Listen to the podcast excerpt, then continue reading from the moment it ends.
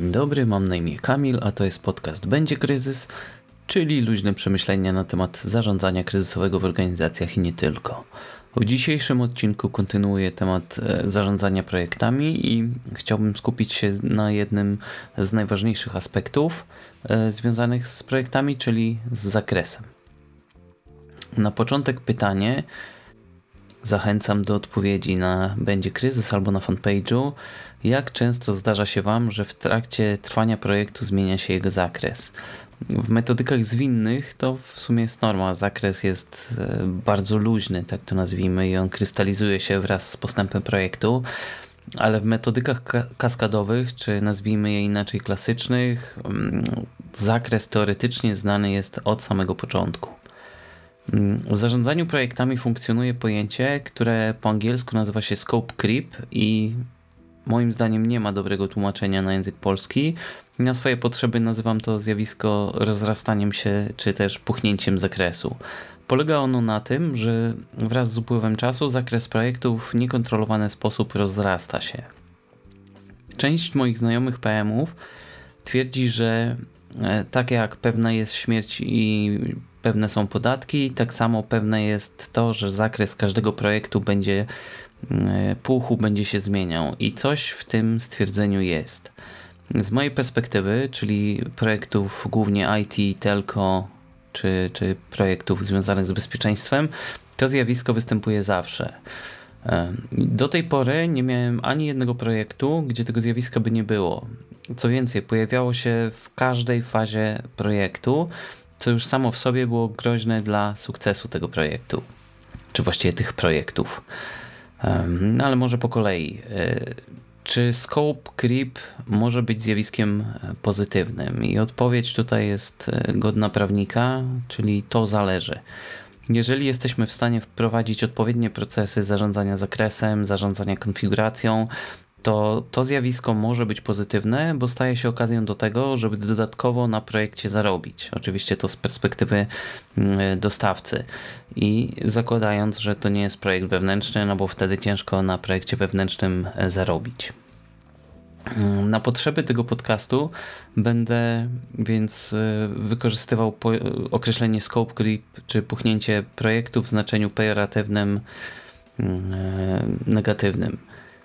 Rzadko jest tak, że proces puchnięcia zakresu jest w pełni kontrolowany. W swojej praktyce, jeśli chodzi o zarządzanie projektami, spotkałem się z sytuacją, że scope creep prawie że położył jeden z projektów. Zmian narobiło się tyle, że skończyła się wydajność sprzętu, który był zwymiarowany pod zakres projektu, jak gdyby z początku trwania projektu. W trakcie trwania projektu tych zmian wprowadzonych zostało tyle, że po odpaleniu komercyjnym system, mówiąc kolokwialnie, klęknął. Następnie nastąpił dość długi proces wyciągania wniosków z tego, co poszło nie tak. I wniosek w skrócie był jeden: złe zarządzanie zakresem, czyli właśnie scope creep. Doszło do tego w taki sposób, że w ramach gestów dobrej woli architekci akceptowali dokładanie funkcjonalności do jednego z podsystemów całego rozwiązania, nie biorąc pod uwagę tego, jak to wpłynie na całość rozwiązania. Efekt już znacie, system po prostu po uruchomieniu komercyjnym nie wyrabiał się. Wynikało to też z tego, że nie przeprowadzone zostały testy wydajnościowe i funkcjonalnie wszystko działało, ale wydajnościowo byliśmy w lesie. Jeden ze skutków puchnięcia już znamy. Niekontrolowane zmiany zakresu. Właśnie. Czy są jeszcze jakieś inne negatywne efekty? Generalnie okazuje się, że są. Łatwo się domyślić. Sama zmiana zakresu to tylko wierzchołek góry lodowej. Poszerzanie tego zakresu wiąże się z koniecznością dodatkowych spotkań, dodatkowych testów, dodatkowych kosztów, dodatkowych integracji, generalnie dodatkowego czasu potrzebnego na dostarczenie projektu, jak również, wiadomo, skoro więcej czasu, to więcej kosztów i jeżeli na przykład mamy projekt typowo integracyjny, czyli integrujemy jakieś rozwiązanie software'owe, to większość kosztów stanowią koszty związane z pracą ludzi. Jeżeli dodajemy funkcjonalności w sposób niekontrolowany, to na przykład dłużej czekamy na dostarczenie odpowiednio dopasowanego release'u software'u. Jeżeli ludzie są zarezerwowani dla danego klienta, to bardzo często nie pracują, w domyśle nie zarabiają, nie przynoszą pieniędzy swojej firmie, tylko siedzą i czekają, a czekając generują koszty i w zależności od tego, jak duże jest to przesunięcie, tak te koszty będą puchły. Jakie możemy zidentyfikować przyczyny puchnięcia zakresu? Po pierwsze, słabe zrozumienie wymagań. To ma miejsce wtedy, kiedy wchodzimy w projekt, nie mając pełnego zrozumienia, co ma być zrobione i jaki jest cel tego projektu. Po drugie, źle zdefiniowane wymagania. Czasami wymagania są tak słabo zdefiniowane, że trzeba poczynić całą masę założeń, a jak zwykle mówić, założenia to przekleństwo.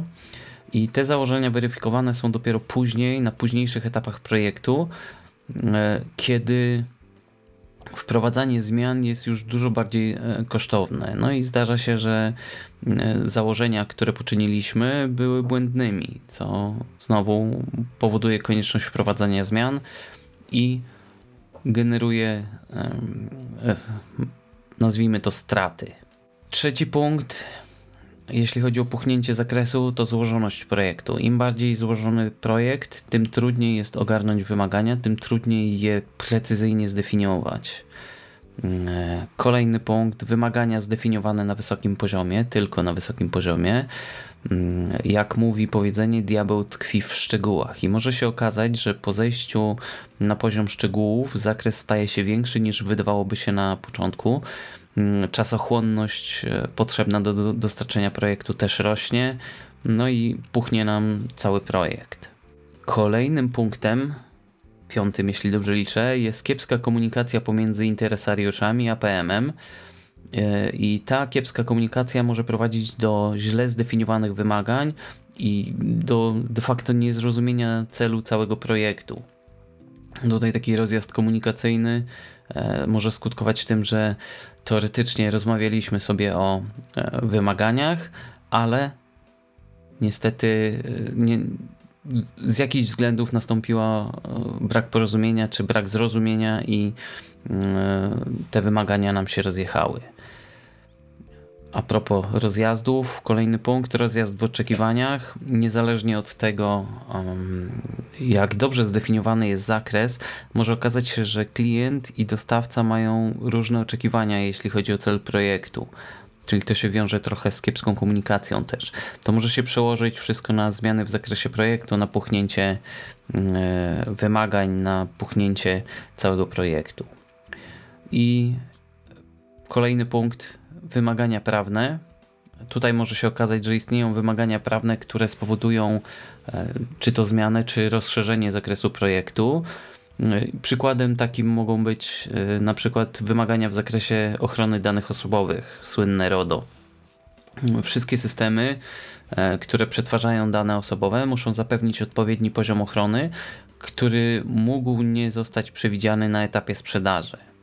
Czasami, to już kolejny punkt, mamy do czynienia z pewną manipulacją, to znaczy dostawca, sprzedając projekt, ma świadomość, że w zakresie są pewne braki, pewne dziury, ale nie informuje o tym klienta, licząc na to, że później będzie można te wymagane elementy, dodatkowe elementy czy te braki sprzedać jako zmianę zakresu.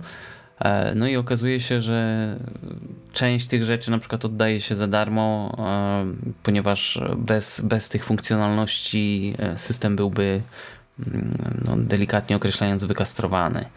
No i ostatni punkt, jeśli chodzi o przyczyny puchnięcia zakresu, to kiepski proces zarządzania zmianami. To jest takie już zbierające do kupy w sumie w sumie wszystkie poprzednie rzeczy. Kiepski proces zarządzania zmianami. No, celem procesu zarządzania zmianami jest kontrolowane wprowadzanie zmian. Jeżeli proces nie działa, jeżeli proces nie wyłapuje wszystkich zmian, to wprowadzane są do zakresu zmiany w sposób niekontrolowany, no i w sposób oczywisty ten zakres nam puchnie. Teraz może zastanówmy się, co w takim razie robić, jak sobie radzić z tym zjawiskiem. To jest świetne pytanie i cieszę się, że sam je sobie zadałem. Najbardziej oczywistym i wydaje mi się, że jednocześnie najważniejszym krokiem w zapobieganiu puchnięciu zakresu jest dobre zdefiniowanie zakresu jeszcze przed rozpoczęciem prac projektowych. Czyli pierwsze próby dokładnego zdefiniowania zakresu trzeba podjąć jeszcze na etapie sprzedaży. I o ile ciężko zdefiniować jest zakres szczegółowo na etapie sprzedaży, to można zdefiniować i jest to o wiele łatwiej zrobić. Można zdefiniować, co w zakres projektu nie wchodzi. I to ogranicza obszary, w których zakres może nam się rozrastać. I niestety w bardzo wielu organizacjach jest tak, że project manager dostaje projekt, który jest już sprzedany. Często nie jest sprzedany w sposób właściwy właśnie jeśli chodzi o definiowanie zakresu. I dlatego właśnie organizacje sprzedażowe muszą mieć świadomość konieczności podjęcia działań do ograniczenia zakresu już na etapie działań sprzedażowych, a z drugiej strony idealnie byłoby, gdyby w proces sprzedażowy włączać project managera czy architektów technicznych, ludzi, którzy mają pojęcie o technicznej stronie realizacji takich projektów. Jedną z pierwszych rzeczy, którą powinien zrobić PM po otrzymaniu projektu, to zapoznanie się z zakresem i zrozumienie go. Powinien wiedzieć, co ma zrobić, jaki ma być efekt projektu. I na tym etapie należy przygotować listę tego, co wchodzi w zakres, a co nie, i skonsultować to z naszym klientem. Jedną z opcji, którą ja preferuję, jest przygotowanie dokumentu, w którym przedstawiona jest lista wymagań i wyłączeń. I taki dokument przedstawiany jest wszystkim interesariuszom do akceptacji. Tak czy owak należy mieć świadomość, że i tak jakieś elementy umkną na tym etapie lub nie będą jasne. I tak próbując zebrać w punktach, co można zrobić, żeby uniknąć niekontrolowanego puchnięcia zakresu projektu. Po pierwsze, uświadomić sobie, że zakres będzie się zmieniał. To jest zjawisko, które, jak już wcześniej powiedziałem, jest nie do uniknięcia i w związku z tym należy się skupić na tym, żeby kontrolować ten proces, żeby zarządzać zmianą w sposób prawidłowy. Po drugie, trzeba znać wymagania. Konieczne jest pełne zrozumienie wymagań projektu, zdefiniowanie go, tak jak powiedziałem, w dokumencie, który musi zostać zaakceptowany przez wszystkich interesariuszy. Wtedy mamy podkładkę pod to, że jeżeli pojawia się jakiś konflikt, pojawia się różnica zdań i jedna strona twierdzi, że coś wchodzi w zakres projektu, druga strona twierdzi, że coś nie wchodzi w zakres projektu, no to wtedy mamy dokument, wyciągamy, patrzymy.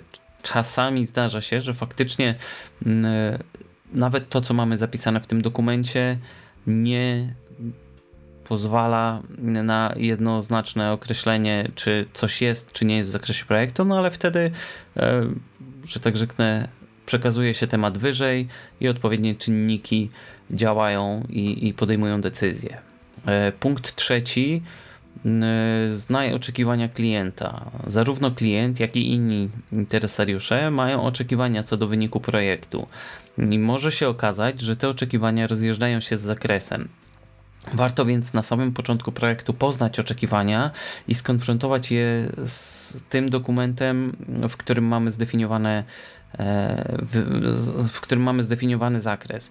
Na tym etapie kluczowa jest ciągła komunikacja ze wszystkimi zainteresowanymi stronami, żebyśmy na etapie wstępnym, kiedy te zmiany wprowadzone są jeszcze, powiedzmy, tanio,